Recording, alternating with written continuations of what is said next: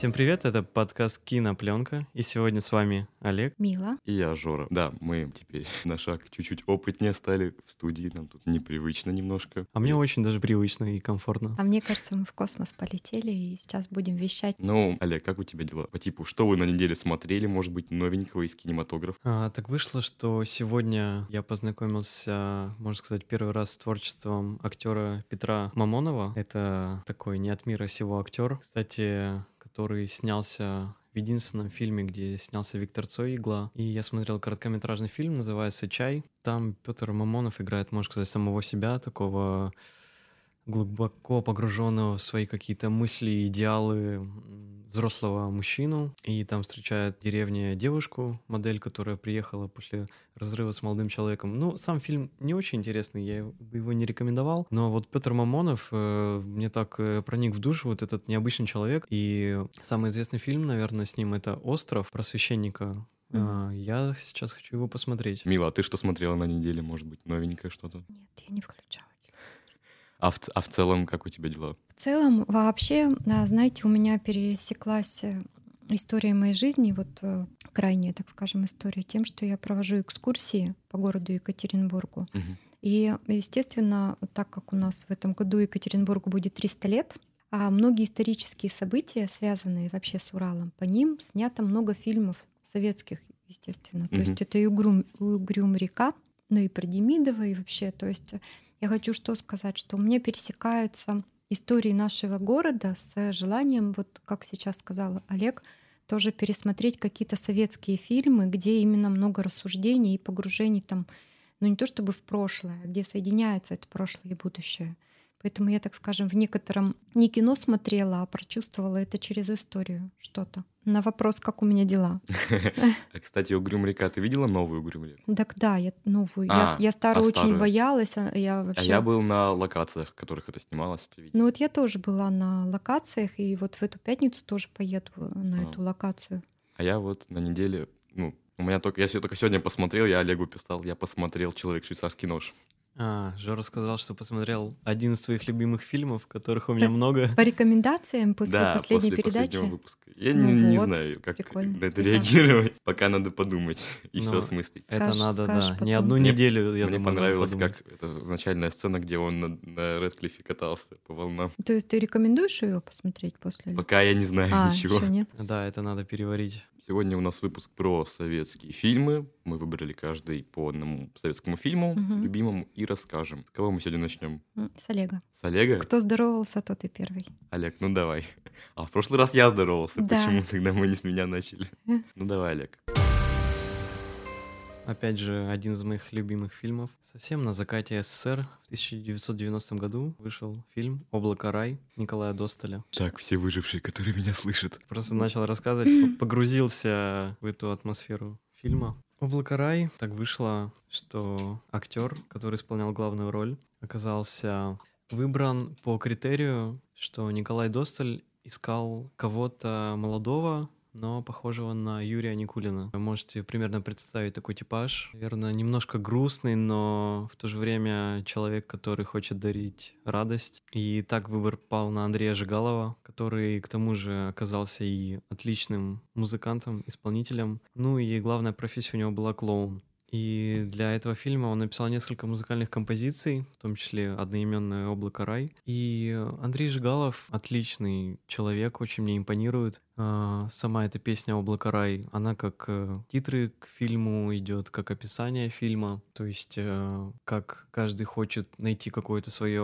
облако рай, где он там, где нужен, там, где есть э, люди, которые его любят, где а, ты любишь своих родных, близких, друзей. И вот каждый хочет каком-то таком месте оказаться. Это место не обязательно а, какое-то материальное, город, страна, но просто место, где мечты сбываются, наверное. То есть эта песня полюбилась очень многим, «Облако рай». И на YouTube выкладывали много каверов, и Андрей Жигалов, э, как э, показал, как хорошо относится к своим фанатам, он э, рассмотрел много видео. Не то чтобы кто-то просил, просто он по своему желанию э, пересмотрел эти ролики, и которые ему больше всего понравились, он вместе с ними, ну, как бы саккомпанимировал сам под гитару и вместе, ну, то есть просто нарезал видео, вместе с ними сыграл эту песню. Как мне кажется, ну, показывает, насколько человек хорошо относится к своим фанатам. Углубился в личность Андрея Жигалова, Сюжет, ну, это история про такого архетипичного Ивана-дурака, который мается от безделья, и все вокруг это видят. И ему надоедает то, что он бездельник, что все его считают бездельником. Он хочет обратить на себя внимание. Но сказав э, что-то в шутку или, может быть, сгоряча, все воспринимают как э, истину, и жизнь его меняется в одну секунду. Не хочу рассказывать э, больше, потому что даже если я скажу какую-то мелочь, то это может уже как-то поломать э, интерес к сюжету. Но так скажу, что это необычная история, драма или комедия. Это настоящая притча, но при этом э, с таким тонким юмором, с очень, э, как я уже обратил внимание, актерами очень притягательными. Я смотрела, там реально все актеры Ты снимаются. Смотрела? Да, я его смотрела, и актеры великолепно сыграли все, там просто ансамбль. И они, они отыграли необычные для себя роли, и они их просто там все прожили. А какая оценка у фильма? Три, оценка... Три с плюсом, наверное. Нет, не, для оценка, не для каждого вроде. Между прочим, для такого фильма локального, наверное, в какой-то степени оценка 8,0. Ну и просто как будто лишний. Я думала, что, в принципе, тоже такой фильм, он на любителя. Он такой серый, на самом деле, трагикомедия. А мне вот, когда Олег скинул постер к нему, мне почему-то напомнило, где-то мужик со спичками какими-то в пустыне был. Там они на какой-то штуке еще летали. Как он назывался? Кинзадза. Да. Мне ну почему... нет.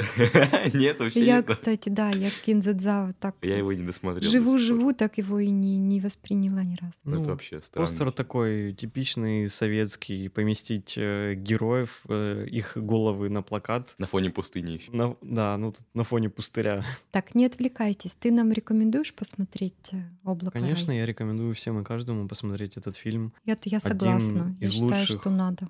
И советских, так как попал в советский период, но это и распад уже СССР, угу. так что... Перелом такой. Да, перелом, фильм 1990 года, то есть э, формально советский, но там уже видно, что расклад дел очень похож уже на нынешнюю Россию. Угу. Там просто какая-то вот грань. Причем и в быту, и в человеческих судьбах э, очень все надломлено. Но ведь вышло еще и продолжение, насколько я знаю. А, продолжение есть. В смысле, облако рай 2, типа? Или как? Да, спустя какой-то достаточно долгий период. Там все те же самые играют, ребят, ну, люди. Все? Ну, нет, давайте об этом не будем. Я тоже. Продолжение есть, но его как бы и нет. То есть э, можно рассматривать это как один фильм. Кому не хватило, можно посмотреть продолжение. Оно действительно есть. Но вот тот человек, который мне этот фильм порекомендовал, он смотрел этот фильм, ну, первый раз практически, когда он вышел, а продолжение он так и не, не посмотрел до сих угу. пор. А ты не посмотрел тоже продолжение? Ну, я смотрел. И как? Два, а, два разных фильм фильма. хороший, но, как я говорю, он может восприниматься и как продолжение, но может и вообще не существовать. Но фильм тоже неплохой, продолжение. Ну, да. конечно, для меня главный фильм — это первый фильм «Облако ну, рай». понятно. Но мне кажется, что его прям обязательно нужно посмотреть каждому, кто живет в городе Екатеринбурге и в стране Россия. А почему Правда. Екатеринбург? Там показано там характер. город э, без названия, город Н какой-то условно, и не ну, просто как, город как Н, район Н, как ну, да. сортировка, Уралмаш, э, да. ЖБИ, ну... что хотите, любой район, он абсолютно условный. То есть события могут происходить где угодно. Так как я фильм смотрела и, в принципе, сейчас еще раз послушала, как Олег рассказывает о нем, мне было интересно вспомнить. Еще, конечно, удивительно, когда ты понимаешь, что в главной роли клоун. Да, а это он, важно. А он играет ну, настолько душевную. А у меня сейчас в этом фи- у меня сейчас в следующем фильме тоже будет клоун Юрий Никулин, но да? он там не клоун совершенно. Я вас удивлю, да, что у меня тоже пересекается сегодня тема. Ну что, тогда Жора. я начну? Да. Сегодня я вам расскажу о фильме Андрей Рублев. Фильм Андрея Тарковского. Фильм этот рассказывает о жизни русского иконописца. Повествование разделено в фильме на 8 новелл эпизодов и описывает период войн, неурядиц на Руси в начале 15 века. Но эти неурядицы в фильме показаны от глаз Андрея Рублева. Три монаха уходят из монастыря, Данил, Кирилл и Андрей Рублев. Там в фильме есть языческий праздник, ночь под Ивана Купала в глухой деревне, праздник греховной плоти, следует древним обрядам обнаженные юноши и девушки перед глазами художника купаются в реке. Была там даже сцена, где одна девушка пыталась Андрея поманить с собой в реку, да, но, по-моему, он не повелся. Ну, это не точно. История умалчивает. В начале второй серии, фильм двухсерийный, мы видим набег. Княжеские междоусобицы приводят к страшному набегу на Владимир Татарской Орды. Фрески иконы Рублева изуродованы и гибнут под сапогами захватчиков. Рублев видит, как один из вар- варваров тащит девушку и спасает ее, разбивая голову насильника топором. Разочарованный, надломленный Андрей возвращается в свой монастырь, сомневаясь, нужны ли его иконы людям вообще. Андрей Рублев, искупая страшный грех, убийство человека, берет на себя обет молчания. Судя по сюжету, он держит обет 15 лет. Этот обет молчания – один из немногих фактов, дошедших до нас о жизни Рублева. Mm-hmm. Вообще, персона Рублева очень таинственная, и дошло до наших дней mm-hmm. очень мало очень о нем мало. информации. И все здесь практически. Понятно. Как сказать, художественный вымысел. Вот только обет – один из немногих. Идея снять фильм принадлежала актеру Василию Ливанову, который мечтал сыграть роль Рублева сам. Мыслями на эту тему он поделился с Кончаловым, Тарковским, который, в свою очередь, пересказал их Иру Ан... Рублеву, да. да. Андрею Тарковскому. Тарковский загорелся и вместе с Кончаловским пошел в библиотеку за историческими материалами. Они примерно все это изучали полгода, и жизнь, и быт, и политику, и судьбу людей изучали. Ливанов заветную роль так и не получил. Режиссер хотел снимать сначала с Мактуновского, но тот отказался. Потом Тарковский увидел малоизвестного театрального актера Анатолия Солоницына и сразу же утвердил его на роль. Эта ситуация настолько обидела Ливанова, что они подрались с Тарковским в ресторане. Роль ключаря Патрикея была для Никулина тяжелой как морально, так и физически. Когда снимали сцену, там есть сцена, где татарин э, обжигал Патрикея Никею лицо, к лицу Никулина осторожно подносили факел, но следили, чтобы не поджечь его никак. Но у Никулина были босые ноги. С факела капала горячая солярка. И Тарковский после съемки кадра подошел к... Руб... Почему я хочу сказать к, к Рублеву? Да. К Никулину подошел, говорит, вау, как круто Дух вы сыграли.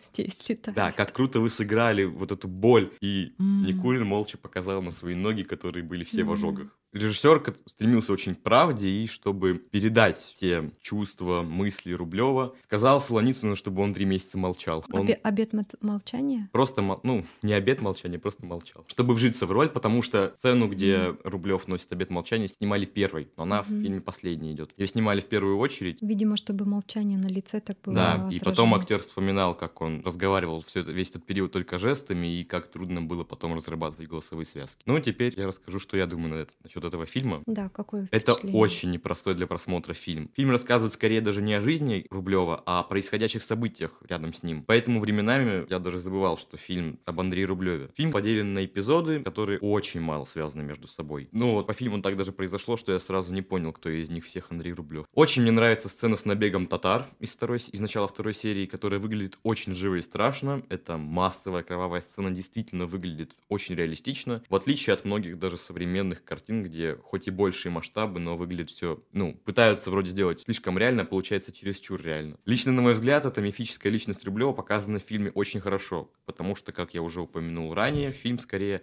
об исторических событиях, а не о самом иконописце. Именно поэтому ты понимаешь, что посмотрел историю того времени, а о Рублеве все равно толком ничего не узнал. Так что фильм не об Андрее Рублеве, это точно. Если бы фильм назывался, например, «Древняя Русь», бы имело место быть? Наверное, да. Фильм, кстати, по-другому как-то назывался «Заветы Андрея». Ну, не «Завет Андрея», а как-то там. Там же был какой-то кадр, вот мне вот он... Я сама фильм не смотрела, я всегда его откладываю, откладываю, не знаю, когда он со мной случится. Но там я так понимаю, что через иконы Андрей Рублев получает какую-то тайну. И есть у Никулина там такая роль, когда он в конце фильма говорит, а тайна-то в чем? А я почему спрашиваю? Ну, будучи художником, я еще много видела полотен, а, которые посвящены тому, как Андрею Рублеву из иконы, вот как протягивает руку из иконы э, монах и передает ему тайна. Почему фильм назван Андрей Рублев? Потому что мы где-то там, каждый из нас должен распознать тайну Андрея Рублева. Я сейчас вспомнил, что вот кто-то говорит, что это самый из худший из фильмов Тарковского, угу. а была женщина, я не помню, как ее звали, она работала с Тарковским над фильмом «Зеркало». На съемках она ему говорит, Андрей, вот после Рублева можно уже ничего не снимать, ничего лучше не будет. Mm. Вот. Я вот соглашусь. Ну,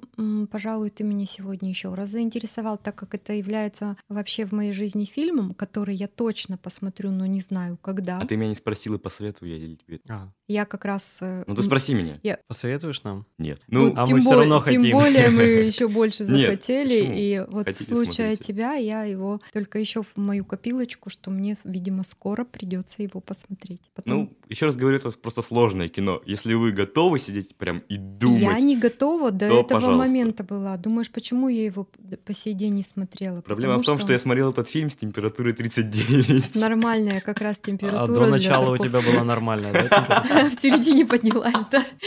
Вот я боюсь температуры, понимаешь? Вот берегу себя до этого дня. Ну, я, по-моему, решилась. А если что, я вам потом скажу. Но я не рекомендовал. Я, а я зарекомендовалась сама. И я себе сам зарекомендовал. Вот. А, вы вот. оба не смотрели? Я почему-то думал, что Олег посмотрел. Мы осмысленно его не смотрим. Я всегда его откладываю. Я понимаю, что он тяжелый, что я у меня более хрупкая душа для такого фильма. Более того, он какой-то там мрачный. Тебе вот это татаро-монгольское что-то там понравилось. Я вообще этого не хочу, но я готова. Сейчас расскажу. Я почему-то все детство думал, что у меня дед очень любит смотреть Тарковского фильмы. А потом оказалось, он мне все время говорил, о, Тарковский, Тарковский. Оказалось, ну, что он просто любят. рандомную фамилию говорил, на самом деле смотрел ментовские войны все детство. Господи.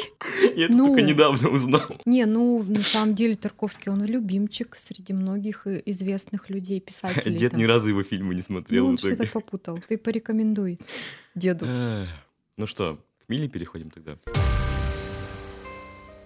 Мне сейчас удивительно то, что, по моим ощущениям, мы не договариваясь, о каком фильме будем рассказывать. То есть сегодня для каждого из нас, и сейчас ребята даже не знают, о чем я буду говорить, приятно удивлена тем, что мне кажется, я сейчас дополню историю ваших двух фильмов своим. Ну давай. Потому что он тоже фильм мистический, фантастический, космический в хорошем Солярис. смысле. А вот не догадаетесь, это фильм о жизни, любви и смерти. Про тебя. Ну ты не, ой, ну про смерть лишним был. А вот, кстати, да, давай так и скажем. Фильм про меня. Я соглашусь. Завтрак у Тифани. Попытка. Советский вариант. Да, попытка какая. Мэри Поппинс. сейчас? Да, ну, возможно, но нет. Нет? А, Питер Пен.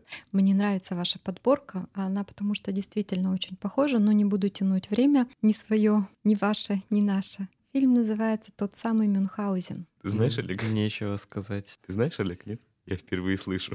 Ну тогда Мила нам расскажет. Ну давай фильм, рассказывай. Фильм достаточно старый, он смотрится и будет смотреться, по моему мнению, всегда актуальным и всегда будет современным. А был такой, мы все знаем, исторический персонаж. А, это реально был реальный человек, но из него он жил в 17 веке. Я только мультики смотрел Барон про Мюнхгаузен. Вот. И это такой персонаж, э, из которого, ну, образ которого брали для мультиков, для анекдотов, для рассказов, для кинофильмов. Мне кажется, что в каждой стране про барона Мюнхгаузена, Мюнхгаузена сняты фильмы. Это и комикс, это и картинки. В общем, на самом деле, вот э, сейчас смотрите, как интересно будут повторяться. Это трагикомедия. То есть, если Олег рассказывал, что роль играл клоун, который изображал трагичность, то здесь это человек, который всегда изображает радость, на самом деле попадая в всякие невозможные ситуации. Это человек, который говорит о том, что в какую бы ты ситуацию ни попал, любой человек обязан вытащить себя из любой ситуации, просто взяв себя за волосы. Сам себя вытянул. Да, и он и это есть такая мудрость, которая именно от барона Мюнхгаузена каждому из нас подходит. Куда бы ты ни попал, каждый умный, заметьте, человек может вытащить себя себя из любой ситуации за волос. Но я сегодня взялась за рассказ нашего советского. За волосы берусь. Да. А вот посмотрите и узнаете. Это такая знаменитая фраза «Улыбайтесь, господа, улыбайтесь». А, и сказал он, и а, сказал он ее, когда его, ему его приговорили к смертной казни, и он взошел на эшафот, ему там должны были отрубить голову, а он говорит «Улыбайтесь, господа, улыбайтесь, и что бы с вами ни случилось». Но он себе подготовил, что он избежит казни тем, что им выстрелят выстрелят из пушки. То есть они его будут убивать, выстрелят в результате его из пушки, и он улетит в космос. А думаете, за что его а, приговорили к смертной казни? Это очень грустная история. Давай сейчас, подумаем. Сейчас я вас насмешу. Да, давай подумаем. Он давай был подумаем. женат. Да дай, дай подумать. Не дам, подожди. Да. Ты не угадаешь точно. Он был женат, но и он встретил свою любовь всей своей жизни. Ее звали Марта. И, конечно же, и, конечно же, а, общество, ну, как это часто бывает, было против того, чтобы они поженились. То есть он говорит, что, а, ну, у нас же июнь 30 дней имеет, а он говорил, что вообще в июне 32 дня. И вот на 32 день я женюсь на Марте. Марта — это его любовь. Ему сказали, нет, нельзя. Ты должен отречься от Марты, от 32 июня. Я тебе сейчас дам в лоб. Это не смешно, это вообще классика. 17 век и 79 год в России, блин, это честно. До сих пор историки спорят, 32 все таки июня или не 32 Ну и, в общем, ему, а, ему сказали, вот если ты сейчас отречешься от 32 июня, возможно, мы тебе даже разрешим жениться на Марте. А Марта ему поставила условия ты станешь обычным человеком, перестанешь вытягивать себя за волосы, перестанешь, он, например, это же его, когда если ты проглотил косточку от вишни, у тебя на голове вырастет вишневое дерево. Самое смешное, но у него на самом деле выросло на голове, и этому есть прямые доказательства в 17 веке. В смысле, это исторический факт Да. какой-то? Ну, так как это было в 17 веке, мы проверить не можем, но барон Мюнхгаузен это утверждает, и мы Но не это можем факт. этому не верить. Это Можно? факт.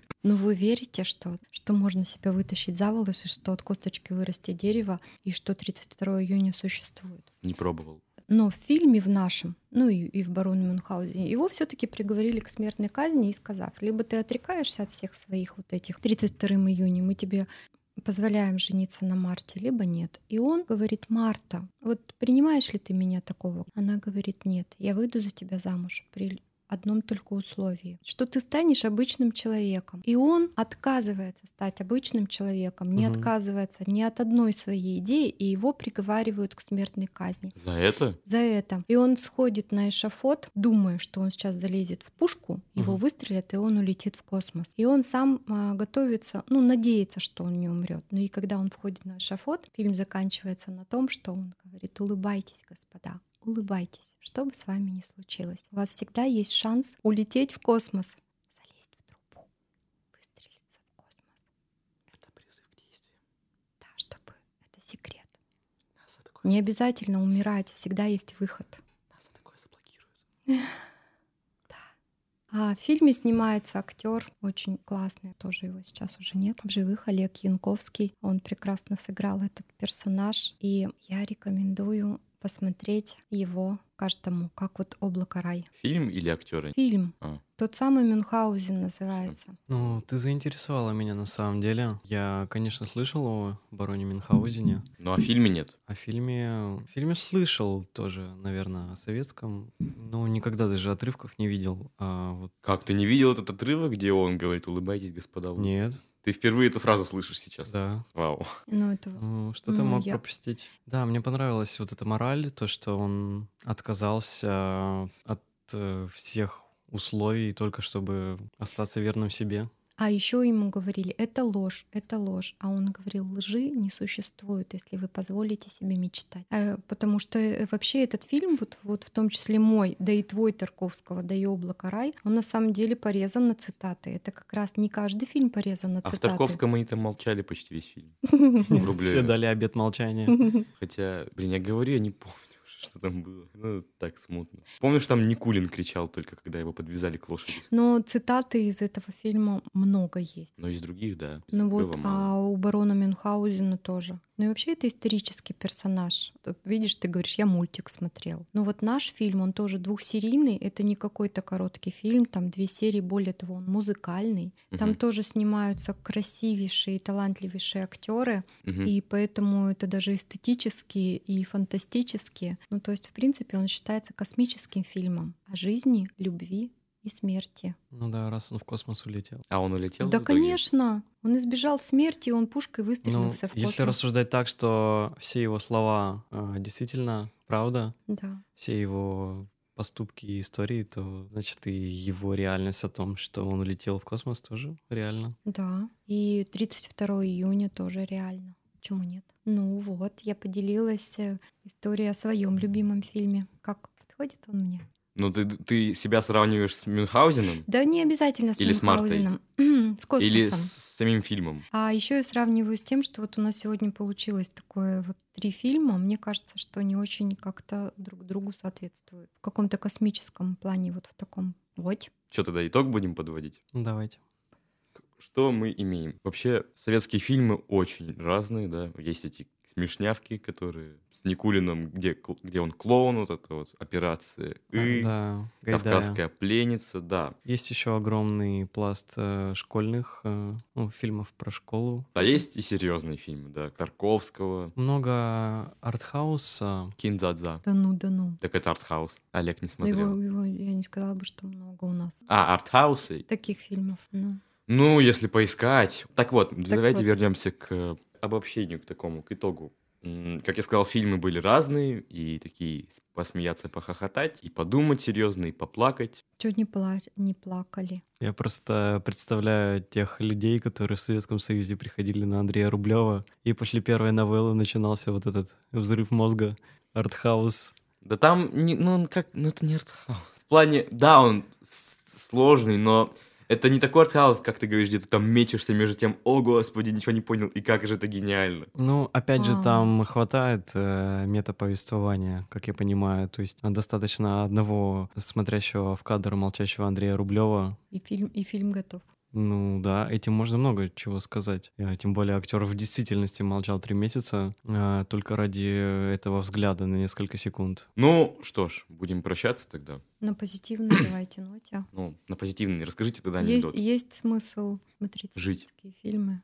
Ну и вообще, Конечно, есть. Там песни Ну, потрясающие. советские какие-то фильмы, придуманы. да, на самом деле они многие в большинстве своем не только погружают в какую-то какое-то горе, депрессию, но и в конце концов э, настраивают на что-то жизнеутверждающее, радостное. Раньше кажется, было лучше. Помимо операции И еще 12 стульев у Гайдая был. но это мы уже услышим в следующей серии. Ты ты прям контент-план знаешь.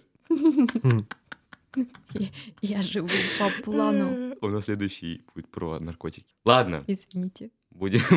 Цой, игла. Все, будем прощаться. С вами был подкаст «Кинопленка». И были тут Мила, Олег? и я, Жора.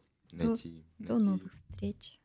Я не договорил, опять ты меня перебиваешь. Найдете вы нас на Яндекс Музыке, Саундстриме скоро появимся, даже на Spotify, у кого он работает, Apple Music? Apple Podcast. ну, Называется «Как набирать?»